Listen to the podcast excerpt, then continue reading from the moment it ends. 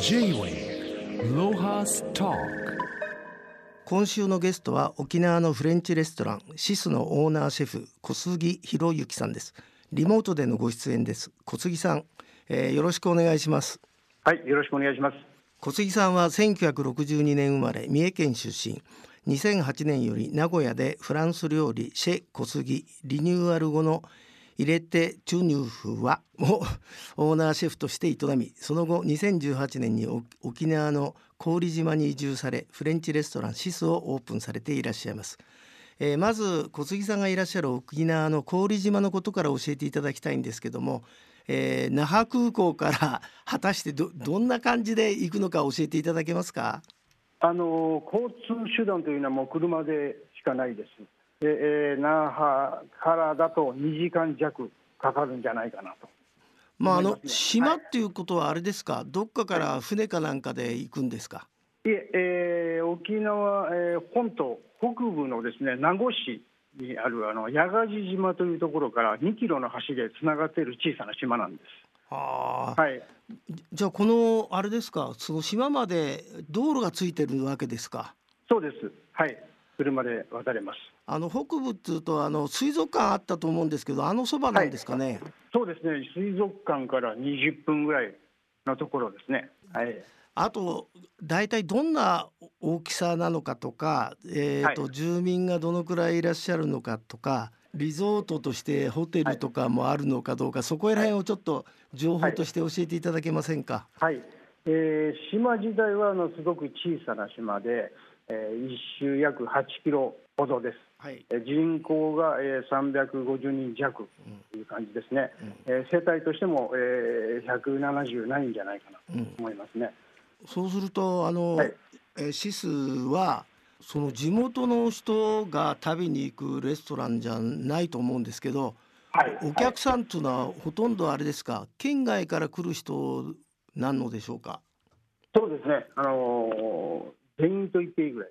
はい、すごいですね。そのこう集客力というかそれだけちょっと不便なとこまでわざわざ小杉さんの料理を食べに行くわけですけど、はい、実は小杉さんは名古屋時代のお店入れてトゥヌフワは何ヶ月先まで予約に埋まってる人気店でそれを閉めてまで、えー、島に移住した。そもそもなんでその郡島に移住したか教えていただけますか？はいえーと、これはですね名古屋の時代あの8か月先までほぼ予約が埋まる店だったんですけどももともと東京に移転しようかなとずっと考えていたんです。はい、でその準備も進めていたところを妻にあの子供ができましたよ、はい、であの子供ができたら東京じゃないと、で妻の,、はいあの出身の沖縄でお店をやりたいというふうに考えて急にその名古屋のお店を閉店することになった。はい。はい。それであのこちらに移住しまして、えレストランをと思いまして。はい。えっ、ー、と今移住されてから何年目なんでしょうか？と5年目になります。まああのこう一口に移住といってもですね、あの、はい、その県外からお客さんが来るのを待ってるわけですけども、はい、何年目ぐらいでようやくなんかこううまく回転するようになったんですかね？これはですねコロナになってからえ？普通の普通の人と普通の人と逆ですからちょちょっとそこら辺の事情を教えていただけますか？はい、あの僕はあの最初、えー、1年2年で大変なこのなんて赤字を出しましてああもうこれはもうだめだなと思ってたんですよ。うん、であの前のお店名古屋のお店あの皆さん予約入れてくださってる皆さんを振り切ってここにお店を構えた、うん、はい、なかなかのやめますとすぐやめますということは言えなくて。ずっと我慢してたんですよ。うん、で、ああ、もうこれはもうだめだ、もうあのもうやめたいとずずっと思ってまして、その時にこうコロナになって、あこれで楽になれると思ったんです、はい、もう店を畳んで、あのここを出ようと思ってたんです。そしたら、あの何ですか、コロナになって、海外に食べ歩きに行かれって方、今、海外行けないじゃないですか。うん、でそういう方たちがそのうちのお店を見つけてくださって、はあ、であのいろんな方々にこの発信してくださったと。なるほど、はい、だからコロナになってから急にこの予約の電話が鳴るようになった。なるほど。はい。不思議なもんですねでも。そうですねはい J-Wave Lohas Talk 小杉さんは16歳で親元を離れてはい放浪生活と書いてあるんですけど料理にはい。入るそもそものきっかけは何だったんでしょあのーきっかけというのはですねあの本当にあの放浪生活でして仕事もあのあんまりあのアルバイトでしないだりだとかあまりしてなかったんですよ。う、うん、でお腹が空いてどうしようもなくお腹が空いちゃなるほど、はい。はい、飲食店で働こうと。うん。飲食店で働いたらご飯食べさせてもらえる。まかないももらえると。いうふうに思ってですねあのレストラン何軒か飛び込んで。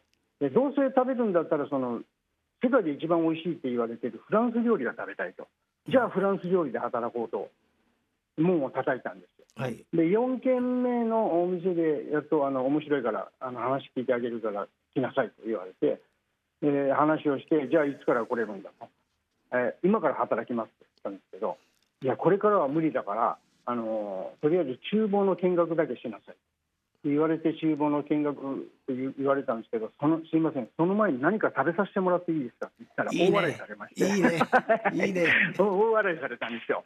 で、あ、面白いから、あのじゃあちょっとあの厨房見ていきなさいと。で、靴のサイズはいくつだとか、えそういうのであの採用というふうになったんですよ。なるほど。でそこはい、そこで働いあの初日働いた時にその奥で指示されてた方がそこのあの総料理長グランドシェフだったんですけどその方がすごくかっこよくて、うん。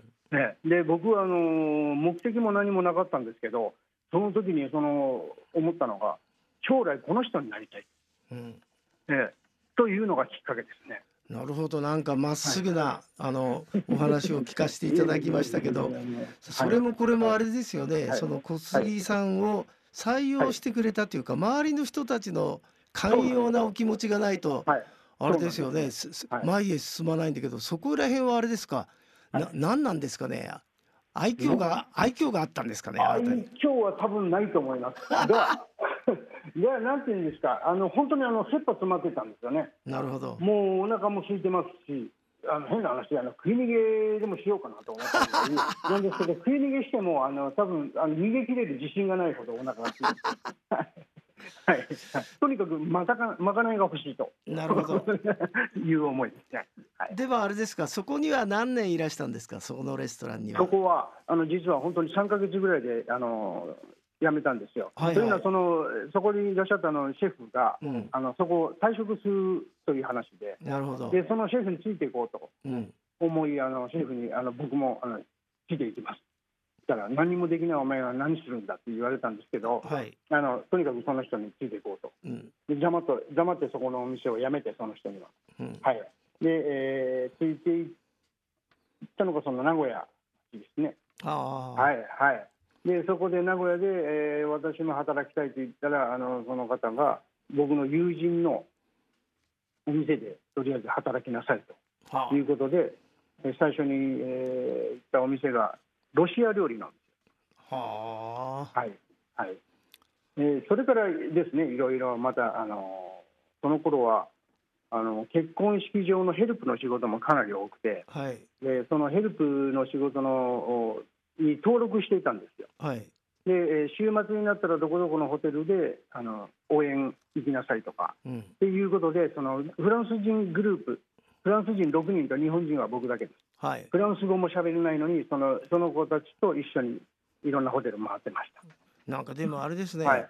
はい。あのこう数奇な運命というかなんかほとんど戦国時代の豊臣秀吉みたいな感じで。そうそうなんですよね、あのなんですか、まともに今まであの歩んできたことないので、なるほど。はい、だから料理もそうなんですよね、あの当たり前の料理は僕は出さないです、出なるほど。さないというより、僕自身にとっては当たり前の料理。なるほど。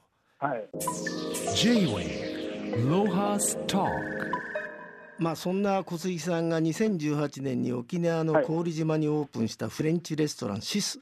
数字の6と書いてシスなんですけどまずこの名前に込めた思いから教えていただけますか、はい。えー、シスあの実は第6巻の6で、うん。え料理というのはあの五感を震わせてとか言いますけど、はい。何か人と違うあの他のレストランと違うものを作ろうと思うと第六感の部分も必要になってくるうんなるほど、す、はい、だからその第六感の部分をなんていうんですか使って使ってというか、はい、あの料理を作るという意味でシスにしましあの料理のあの写真を拝見したんですけども、た。はい、品数がすごいああるあってなおかつ、はい。こうプレゼンテーションが奇想天外というかはい、あのこれはあれですか？量はあの小さいんですか？いワンポーション。はい、本当にあの最初のあのアメズブッシュあのは、えー今14種類出てるんですが、ほとんどあの手でつまんでいただいてもらってます。えアミューズだけでそんな種類が出るんですか？はい、あのーそうですね。最初は5種類ほどだったんですが、えーだんだんだんだん種類が増えて、今は14種類ですね。そうするとあの、まあ、コース料理だけだということですけど大体、はいえー、と1コース、えー食べるのに何何時間ぐらいかかるんですかね？うーん、2時間半から3時間というところですね。はじゃああれですねい今の時期だとあの、まあ、例えば、夕方からやってんですかねスタートは？夕方4時からですね、16時スタートです。あそうですね、はい。じゃないと間に合いませんもんね。というのはあのもう16時があの海がすごく綺麗な時間。ああなるほど。とあとサンセットを楽しめるという。なるほど。んで16時あのコロナ関係なしに16時からスタートというのは決めてましたので、あはい。ーまあそれもあれですよね、お店から海が見えるのもごちそうのね大事なポイントだそうなんです。と。そうなんです、ね。あのはい。綺麗なロケーションを見ながら食事をするというのはこの上ない幸せですはい、J-Wave Lohas Talk えーしまあ、写真ですけど、えー料理を、えーいろいろ見せていただくともう並々ならぬ情熱を感じたんですけどこういうアイデアはどこからあの来るもんなんですか小杉さんは？あのーそうですねアイデアというのは、まあ、例えばハリセンボンでもそうですけど、はい。あの海が見えるこの地だからできるなるほど。はい、東京都内で例えばハリセンボンに行ってもなんか違和感がある、はい。はい、海が見えるあのこの場所だからできるようなことを要要するに景色を見ながらあのほっと浮いてくるような感じですね自分の頭の中に。まあ、あのこのハリセンボンは ハリセンボンに何本も口が刺さってて、はい、はい、その先にこれ小さいのはこれコロッケですか？あの地元の車エビを使ったエビパンですね。はエビいうあの揚げパンになりますね。なるほど。まあ、日本人はあの食べ物の60%以上輸入に頼っていて日本の食料自給率が他の国に比べて低いということが問題視されてますけど、このはい。小杉さんの料理はあれですか？地元のものをいっぱい使ってらっしゃるんですか？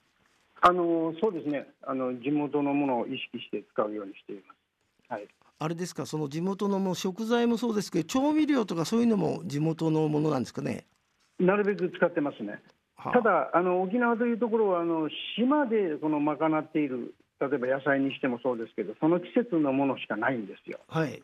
はい、だからあのそう例えばフランス料理だとあのミルポア野菜と言いましてあの香味野菜ですね、はい。ソースとかスープ作る時の香味野菜があの手に入らない時があるんですよ、はい。例えば人参もそうですしセロリもそうなんですけど、はい。そういう時はあの本土からのあの仕入れということになりますね。はい。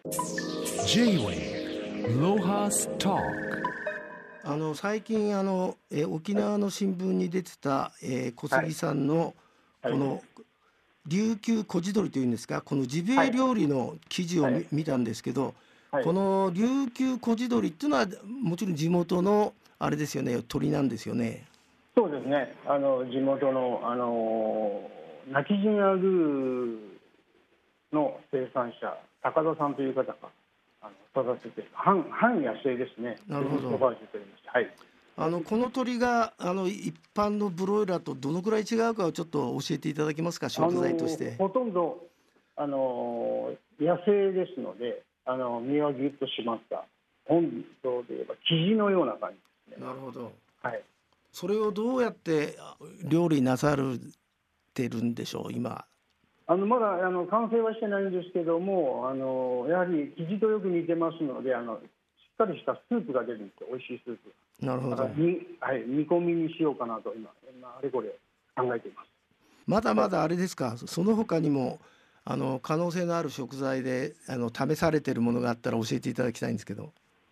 そうですね。あのあんまり手に入らないんですがあのキブイ貝という小さい貝があるんですけども。はい。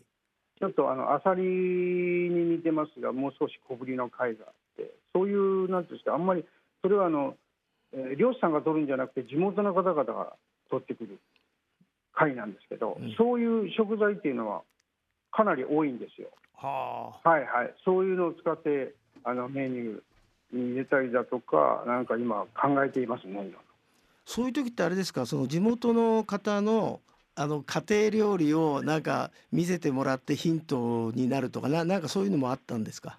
うーんじ家庭料理というよりあのー宮廷料理ですね。沖縄の宮廷料理とかを見ながら、なるほど、えーそれをもう少し自分なりのなんですかアレンジを加えたいというふうでその食材探しをしたところそのキブイ貝を見つけまして。なるほど。はいはい。あれですねもう小杉さんにかかると次々新しいものが発見されて楽しそうなんですけど、はい。ぼ僕驚いたのはこの魚の、はい魚の形をした木製オブジェだとかその、は料理の器でないものに盛り付けられたりしてるんです。ここの器探しはだ誰のあ奥さんの仕事なんですか？それとも小杉さんがいえいあの本当にあの夫婦2人であのこれはやるんですけどもあのただなんていうんですかよく皆さんあの料理人の方もおっしゃるんですけどなんでこんなあのこんなのに盛り付けることになったんですかって言うんですけどあの当たり前のことなんですよ僕にしてみたら。例えば魚のオブジェにあの魚料理を載せるってもう理にかなってるじゃないですか。はいはい。理にかなってるっていうのはおかしいですけど、はい、だからその関連性のあるものをあの器にしたいというふうに思ってますまああのシスをオープンされてまあ2年もしないうちにコロナの影響を受けて、まあはい、逆に営業が大変というかコロコロナバブルになっちゃったらしいんですけど、はい、今後何かあのお店としてこう考えてらっしゃるイベントみたいのがあったらこんなことやってみたいなっていうのを教えていただきたいんですけど。うーん。とやはりあのこの場所ですしこのロケーションですからあのロケーションに負けないようにとあとは一度あの来ていただいたら忘れられないようなものを作らないと二度目はないと思ってますから。あはい、だからあのシスの料理要要するにあれですねあの皆さんが言う奇想天外と言われるんですけど僕にとってはまあ当たり前なんですけどその料理をもっともっと追求していきたいなと思います。まあわかりました今日お話あの伺ってっとなんか侍のような一期一会の方にあったような気がいたします。まあいつの日か私もお気がいくことがあったらお邪魔したいと思います。はい今日ははい小杉シェフ忙しい中どうもありがとうございました。いえいありがとうございます。J-Wave Lohas Talk